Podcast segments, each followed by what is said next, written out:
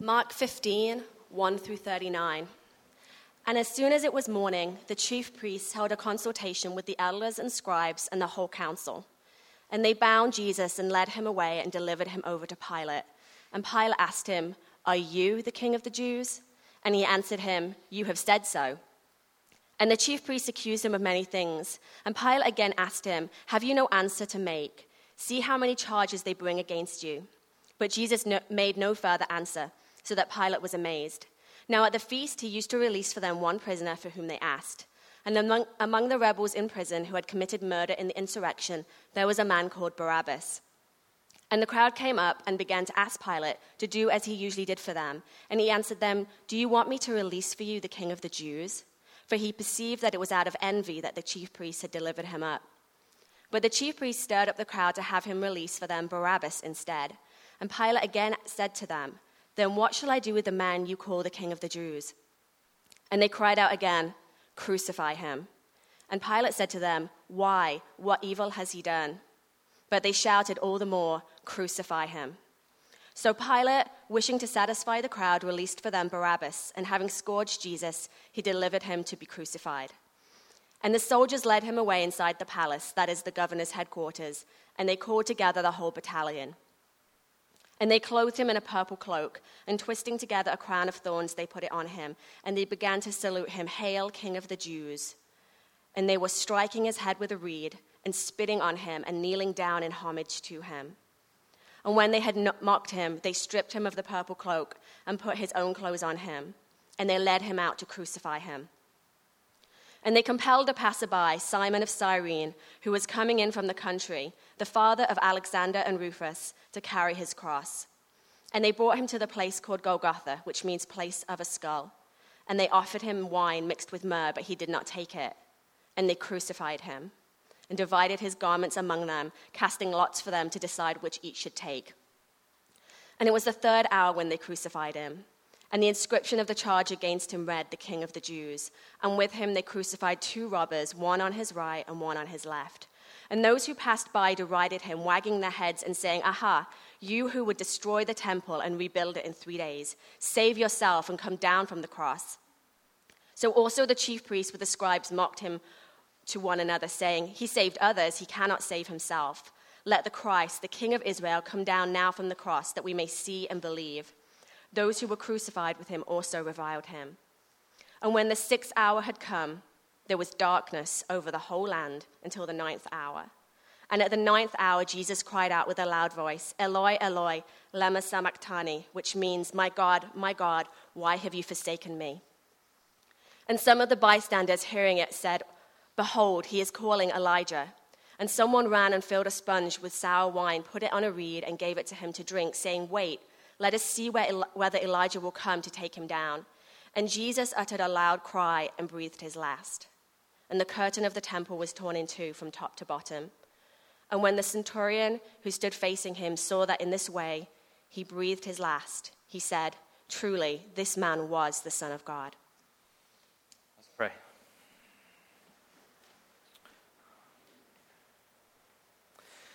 Lord, as we look to your cross today, I pray that it would be more than just this mental grasp of what you've done. I pray that it would explode in our hearts by faith, that we would experience what it is that, um, that you've died for us, that you've taken our place in separation from God and the cross. What that means to us, Lord, I pray, God, that, um, that you would show us, those that that are, are in here that it's just, just a hard thing to believe. And uh, they think that the church is so bloody. And why are they always talking about blood and sacrifice? I pray that we would see ourselves there. Show us Jesus and cause our hearts to worship you in a greater way. I pray for those that do believe in you. But this last week, this last month, this last year, have felt God forsaken maybe in their jobs or in their families or in their lives. They just feel like they've been forsaken. I pray that you would show them through the cross today that though that might be a feeling, it's not a reality because you were truly forsaken for us. Would you apply it to our hearts in faith? Ask that you would anoint me. I need you so desperately to look at these holy things. In Jesus' name, amen.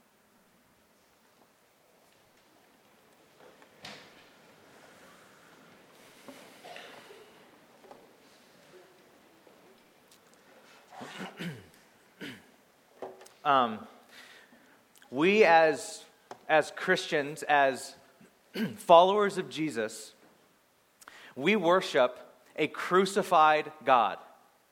We worship a, our story is the story of a crucified Messiah at the center of our faith. If you um, maybe have observed Christianity, if you know people that are, are, are Christians, or you're here because someone invited you, or you just felt compelled to come, like what is Christianity all about? The center of our faith hangs a bloody Savior in shame and torture next to two common criminals in a crowd that is mocking him and spitting on him and rejecting him. That is the center of our faith. And the obvious question is how in the world did this message change the world? How is the message of a, of a man who claimed to be God, crucified, mocked, scorned, whipped, stripped naked, hung on a cross, why is that the center of our faith? Today we come to the point in the Gospel of Mark that I've been waiting to get to since we started this church in January of last year. Because what we said at the very beginning, the very first service, the very first sermon that was ever preached at this church, what we said was that in order to understand the real, authentic Jesus in the book of Mark, the controlling symbol for interpreting the real and authentic Jesus is the cross. And you do not understand Jesus apart from the cross. Jesus says this over and over again throughout the book of Mark I am going to the cross, I'm going to the cross, I'm going to the cross. He actually tells his disciples in uh, chapter 10, verse 33, that we are going to Jerusalem. And he says, And I will be delivered over to chief priests and the scribes, and they will condemn me to death. And then, listen, deliver me over to the Gentiles. That's key. We're going to come back to that. And they will mock me and spit on me and kill, flog me and kill me. And let's go. And this is what he says to his disciples. He also said this If anyone would come after me, if you want to follow me, you have to take up your cross as well to do so. So I'm going to a cross, and if you want to follow me, you have to take up your cross as well. See, Jesus can be rightly understood and rightly followed only as the Son of Man who will suffer under the cross, surrender his power, and die for us. That's the only way that you and I can understand who Jesus is. So if you're in this place that you're exploring, if you're trying to know who is this Jesus, if you turn to the book of Mark, the only way that you can understand Jesus is by the cross. And this is what brings the dramatic tension in Mark's book. Because throughout the entire narrative, no one really knows who Jesus is. They think they do, but they don't know who he is because he hasn't fully shown them yet. The masterpiece was not finished. And those who see Jesus or think they see Jesus want to proclaim who he is, but then Jesus tells them over and over again don't tell anyone. Don't tell anyone who I am. Demons try to say who he is, and he tells them to shut up as well. No one's allowed to say that who Jesus is because they don't get the entire picture yet. The painting is not done yet. Ones that people that do not understand Jesus reject him outright. Others follow Jesus only to leave later. No one really sees Jesus until the cross. Because who Jesus is and who, who he really is, who he is and, and, and, uh, and all of him, all of him, all of him is wrapped up in what he came to do. The real Jesus can only be rightly known at the cross. That's the only way you'll ever understand Jesus. And I want you to understand this. I want you to get this. And if you're going, well, I don't get the cross, then study the cross. Then look upon the cross. Meditate on the cross. If you want to get Jesus, look at the cross. The cross becomes the controlling symbol for interpreting Jesus' true identity. This is the way that Mark tells his entire story. If you only know Jesus as the teacher, or the spiritual leader, or the miracle worker, or the humble peasant, you don't have the whole picture. Now, I understand that there are many people, possibly people in this room, that think all we need from Jesus is his teachings. That's all we need from Jesus, is his teachings. I mean, he was the greatest religious genius of all times. All we need is his teachings. Let us dwell in his teachings. Just teach us what he taught us. Let us think upon the Sermon on the Mount, that wonderful sermon. Let us meditate on the great commandment to love God and love others. Let's do that. That's what we need today. The church is filled with too much blood. Let's just talk about his good teachings. But that's not what Mark says. That's not what the whole of the New Testament says. That's not how the Bible ends in Revelation with a, with a picture of the bloody lamb coming out as though he'd just been slaughtered. That's not Jesus' own teaching. The operating symbol to understand who Jesus is is the cross. Dr. Martyn Lloyd-Jones, who is a famous pastor and preacher in London, said, If you only preach the teaching of the Lord Jesus Christ, not only do you not solve the problem of mankind, in a sense, you even aggravate it. You are preaching nothing but utter condemnation because nobody can ever carry it out. This is what he was saying. Without the cross, you can't live out the Sermon on the Mount. You can't love others. You can't love God. It all becomes impossible, condemning nonsense. No matter how this statement offends you today, and I know that it might offend some of you, I understand that, but I must say this. You need the cross. You need the cross of Jesus Christ. You need the cross to understand Jesus. You need the cross in your life personally. Now, back to our question why? Why was the cross the only way to understand the true identity of Jesus? Why is the cross so important? Why is it that if you don't get the cross, you don't get Jesus? Why can't we just have a Jesus who's a great humanitarian miracle worker? Or the Jesus who's a wonderful teacher, the teacher of peace and love?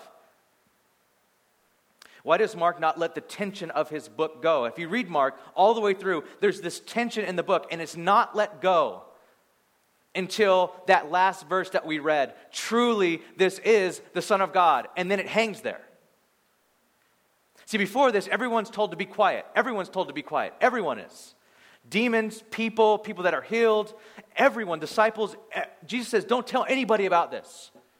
And there's this tension that, that arises in the whole book, and it keeps on going, keeps on going, and it builds at the cross, and then it's broken by this centurion who was a Roman, who was overseeing his death to make sure that he was really dead. And once Jesus breathed his last, he said out loud, Truly, this was the Son of God. And Mark goes, Finally, someone gets it.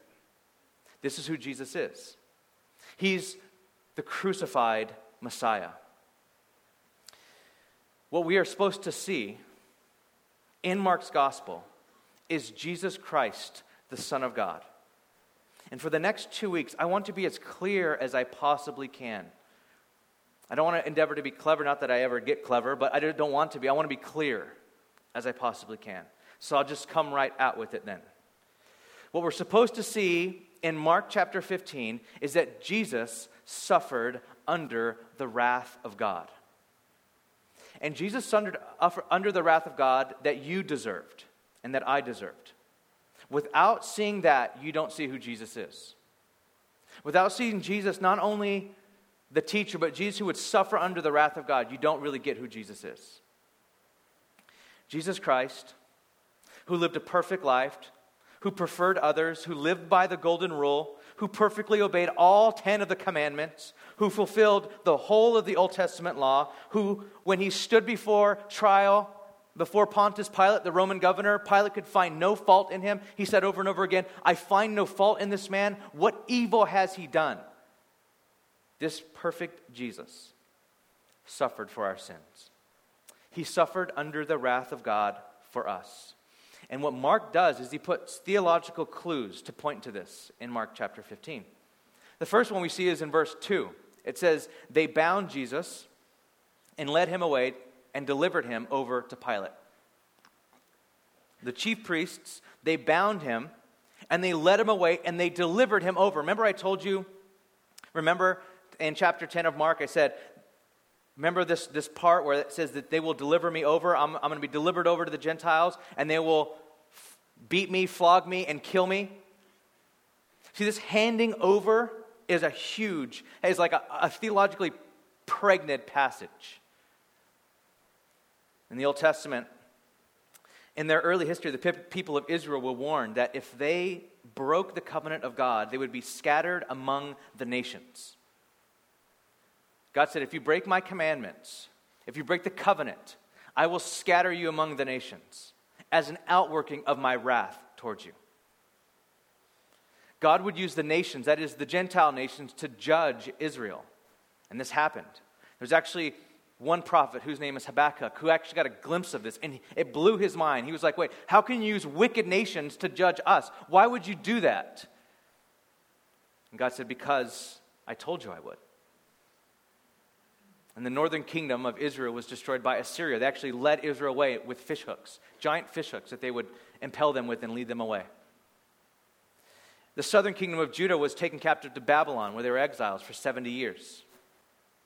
In the Psalms, the psalmist, there's a couple of Psalms where the psalmist cries out that, that the, the, Psalms were these collections of Jewish songs and poems, and one of them cried out that they wanted God to deal with them directly. Deal with my sin directly, God. For you, you, God, are merciful, but don't deliver me over to my enemies. Don't hand me over to the Gentiles. I will be utterly destroyed if you do that. See, that was the mark of judgment. If God handed you over to Gentiles, you were judged and the wrath of God was poured out. Please, God, don't let that happen. So, what is the chief priest doing when they handed over Jesus to Pilate? When they handed Jesus over to Rome, they were delivering the king of the Jews over to the wrath of God, divine judgment. See, if Jesus, who, if Jesus was who he said he was, there was no way the Romans could touch him. There's no way the Romans could kill him. So they were calling his bluff. If you are Jesus who you say you are, we're going to deliver you over to Rome. You think you're the Messiah? We'll give you over to Rome and let them destroy you. Ultimate judgment. And see if God will save you then. If he was God, we couldn't punch you.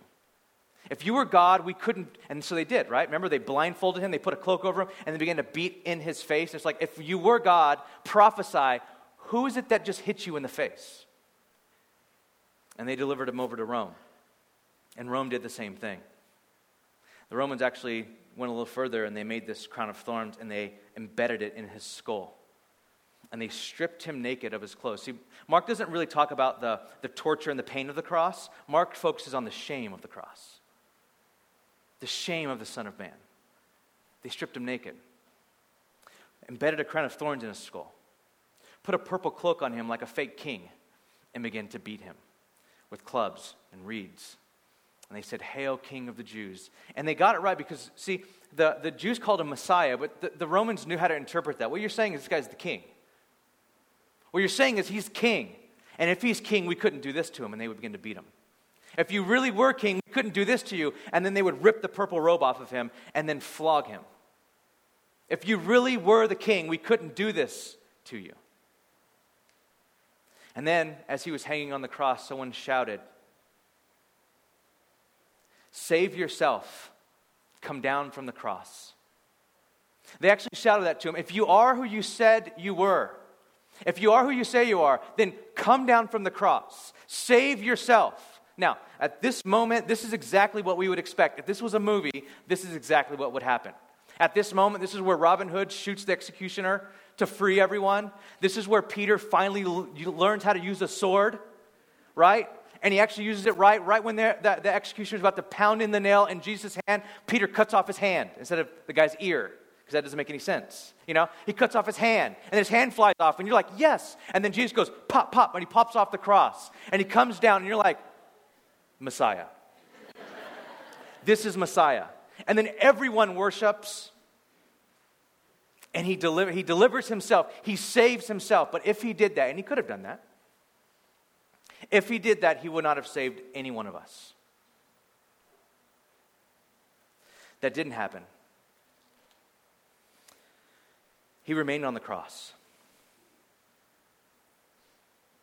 They kept mocking, and they kept beating, they kept spitting, they kept killing him. And then someone actually said, He saved others and said this mockingly. He saved others, but he cannot save himself. But here's the deal he wasn't there for himself, he wasn't on that cross for him. He was on that cross for you. He was on that cross to save others. Jesus taught that he did not come to be served, but to serve and give his life as a ransom for many. I mean, he's perfect. He doesn't belong on that cross. You and I belong on that cross. But he remains there on that cross until he breathes his last breath. What I find fascinating as I read over the story, how Pilate said, He's already dead? That's the end of him? That's not really the end of him because we'll see him again next week in a different light. But that's the end of him. I mean, we've killed him. He's done. He died that fast. Normally, it takes people a bit longer to die on a cross. But, you know, we kind of gave him a really bad flogging. That's probably why he died. And then Mark says this in verse 33 And when the sixth hour had come, it is at noon, there was darkness over the whole land until the ninth hour. And at the ninth hour, Jesus cried out with a loud voice, Eloi, Eloi, lama sabachthani, which means, My God, my God, why have you forsaken me? I used this point over a year ago when Jesus was standing in the Jordan River about to be baptized by John. And the point was this this was like point two or something of like the third sermon that we ever did here. Jesus' solidarity with humanity. That's what we said. This, Jesus standing in the Jordan River is Jesus' solidarity with humanity. But it's here at the, actually at the cross at this point makes more sense. See, in the Jordan River, he was becoming like us.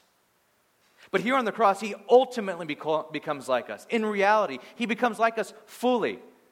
I mean, he does become like us that he becomes human, yes. And that he steps into our mess, of course. But he becomes like us in that he is made sin who knew no sin.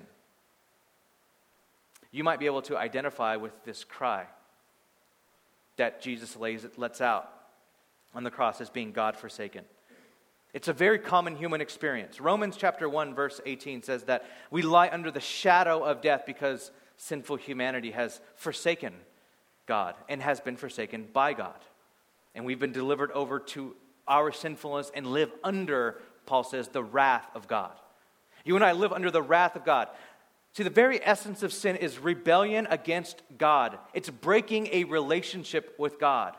It has to do with relationship. See, this is a lot of us think this when I do bad things to God, all I have to do is do something good to make up for that bad thing. That does not work with God because it's about relationship.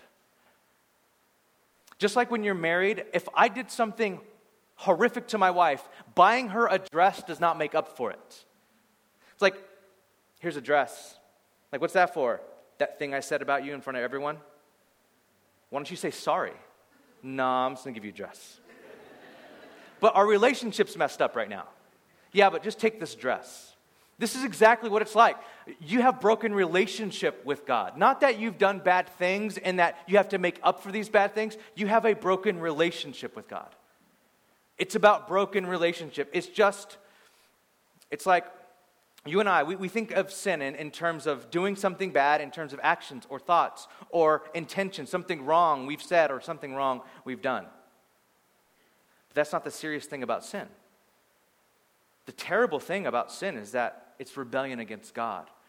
It's man defying God, becoming our own God, making our own standards, going our own way, thinking that what we do is right. And the result is a broken relationship with God. Now, this is objectively true, but we feel this forsakenness in our subjective experience from time to time. This is always objectively true, but we feel it sometimes. When we fail, we feel it sometimes. When we feel inadequate, we feel it that God forsakenness. And what we see on the cross is that Jesus entered into our experience, who had perfect relationship with God. And he entered into our experience as being God forsaken in a real way, and he cries out because he stood in our place and has really been forsaken by God. And you have to understand this. If you feel forsaken by God now, if you trust in Jesus for your salvation and you feel forsaken by God, I know this is a very common experience. I'm in a God forsaken home, I'm in a God forsaken relationship, my job, my family. I just feel forsaken by God. So you might experience that, you might taste that, but because of the cross, we know it's not true. Because Jesus went through real God forsakenness, and we will never, ever be forsaken by God. Ever. God will never leave us or forsake us, ever. So you might feel that way, but you have to tell yourself it's not true. I might feel that way, yes. Thank God, who through Jesus Christ has delivered me from condemnation, has delivered me from sin. We feel this way a lot in our marriages. We feel this way a lot. We feel cursed. Like, I'm, i just feel cursed right now, having a cursed day. Nothing is going right. Because of the cross, we can know that's just, that might be a feeling, it's a passing feeling. The truth is this God, Jesus truly was forsaken for you in a real way. But here's a question that might come up in your own mind Why doesn't God just forgive us? I mean, he's kind of mean in that he makes, he makes people pay. Like, why can't God? I mean, I forgive people. Like, when they ask me for, I'm sorry, I'm like, I forgive you. Why couldn't God just go, You're sorry? Forgiven. Why couldn't God just forgive with a word? So you have to understand the, the problem of sin is the greatest problem that even God has ever had to deal with. Scripture, it's the greatest problem that God has even had to deal with. The Bible teaches that the whole world, everything that we see, was created by God's Word. God spoke it, and it was. He spoke things into existence. The whole world said, Let there be light, and then there was light. He spoke things into existence with His word. And you would think that He can forgive with a word. If His word has that much power to create something out of nothing, why can't He just say, Forgive, and then we're forgiven? But when God comes to deal with the problem of man and the problem of sin in us, in our rebellion, a word is not enough. God can't speak sin away. Sin creates a reality that God cannot look upon. God cannot just speak it away. God could, could speak man into existence and light into being. And when it came to dealing with our sin, he had to do something altogether different. If God can forgive us by just simply saying, I forgive you, he would have done so. But he didn't. And what the cross says is that God's word is enough to create, but it's not enough to forgive our sin.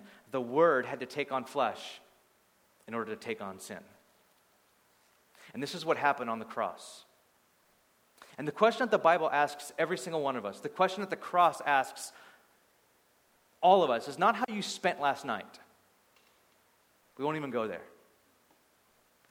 Not how you spent last weekend, or whether you're moral or immoral or what your deepest, innermost thoughts are. The first question of the cross is what is your relationship with God?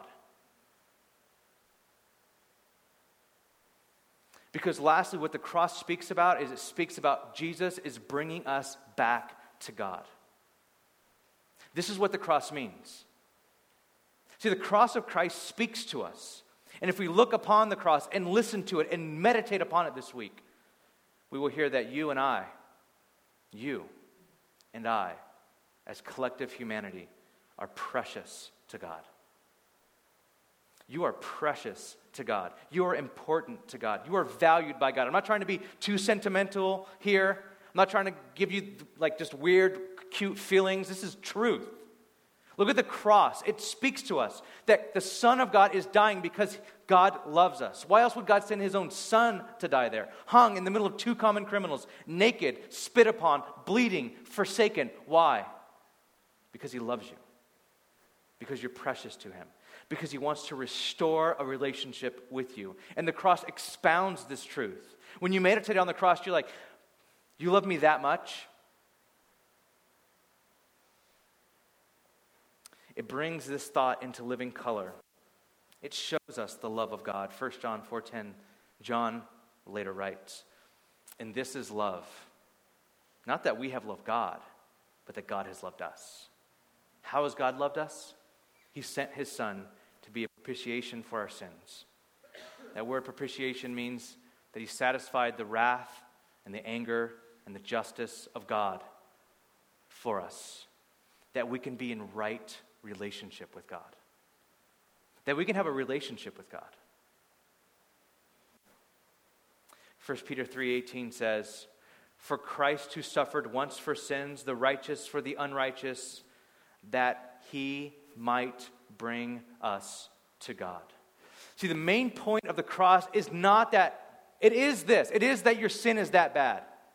It is that God loves you that much. But the, the most important thing about the cross is that you have access to God, that you can have a living, breathing, tangible, real relationship with the living God. Because God has removed your sin and has stamped on you a new identity, and you're new, and you're holy, and you're right because of what Christ has done on the cross. This is why Mark mentioned the curtain was torn. All of a sudden, this curtain, it, this means that this is the end of religion.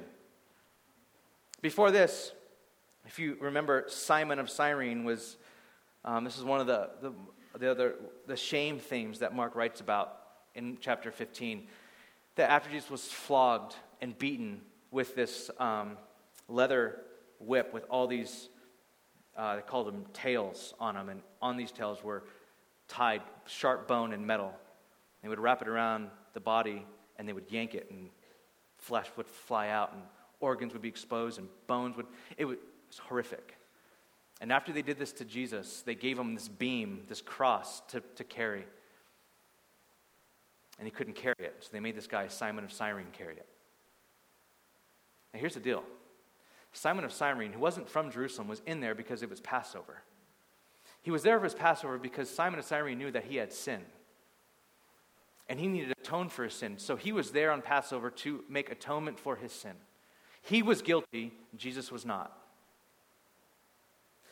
The, the reason why Rome made you hold your cross over to the place you were going to die was to show everyone that you were guilty. But when Simon the Cyrene was carrying the cross, it showed that Simon was guilty. But who died? Jesus died. It is true that Simon was guilty. That's why he was there to make atonement for his sin. It was true that Jesus was innocent, but Jesus took Simon's cross. Jesus took your cross.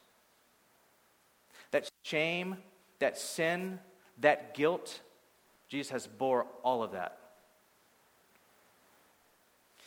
And this means that this is the end of religion. This means that there's an end of going every year to Jerusalem to make atonement. This means that sacrifices are done because Jesus is the ultimate sacrifice. And that curtain was torn, which separated man from God. That curtain was torn. And you have access to the presence of God. It's the cross that saves us. It's the cross of Jesus that saves us.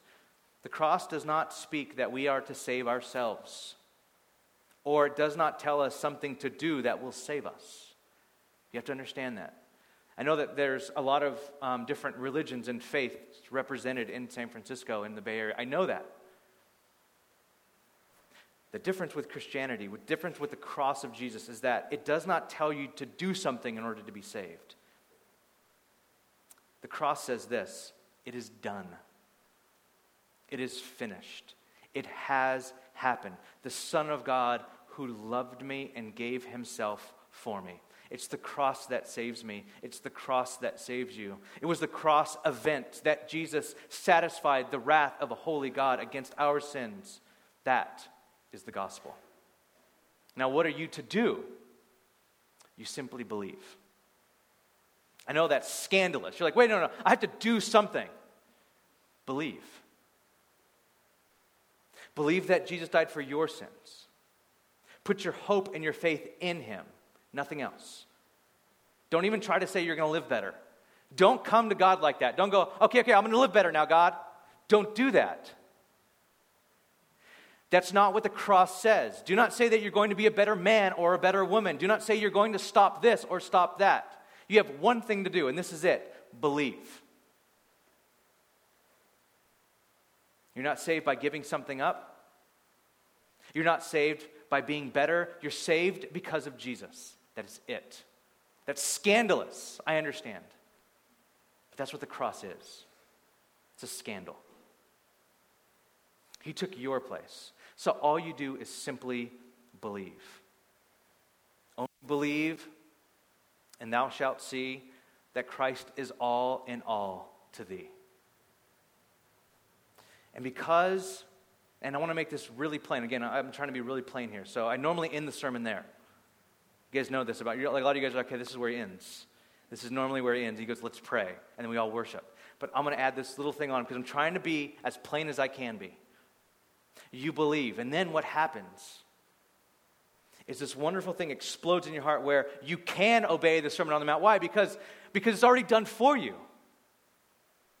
You can love God and love others because it's already done for you. You like just live in it now. You're like, I want to because God's changed my heart. It's not that I have to. It's not that I have to do this in order to get. I already have God, and nothing I do, nothing I do or say, can change that. It's been done for me, and now my heart is set free to follow Jesus.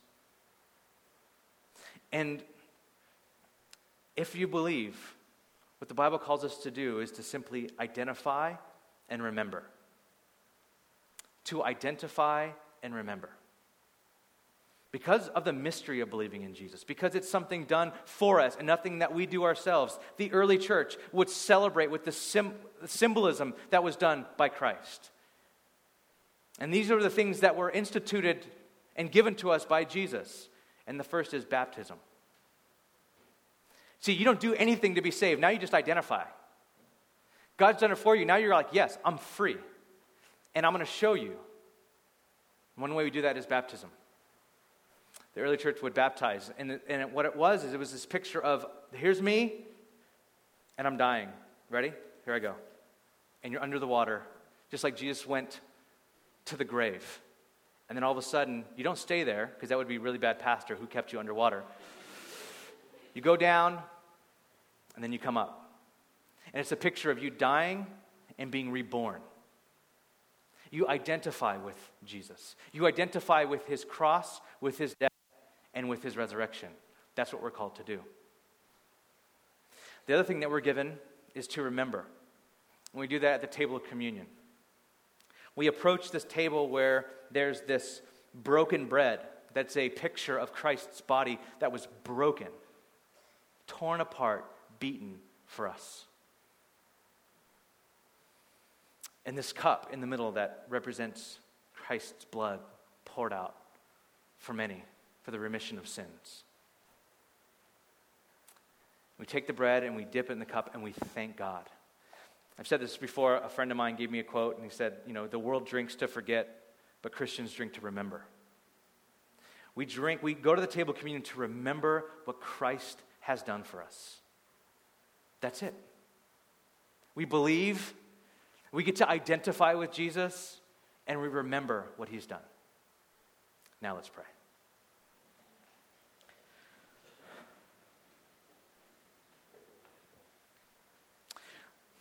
Lord, I pray that the, the cross would just explode in our hearts by faith.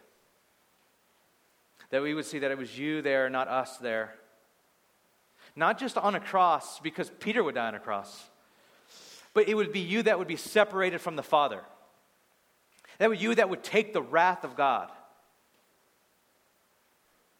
It was you that would take our death and our pain and our separation. That we can be in relationship with you. And now there is no condemnation for those who are in Christ Jesus. I pray that hearts in this room that have never believed that, we just believed it mentally in some some sort of cerebral way would make it real in their hearts that they would feel, feel free today and they would approach you not promising all these things that they would do for you but approach you in thanksgiving that you've taken their guilt and their shame. And we come to you as sinners, and we leave as righteous saints. It's a mystery, Lord. I don't get it, but I thank you.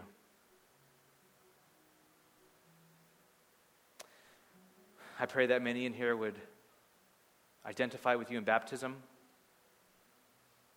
and many would meet with you at the table communion. In Jesus' name.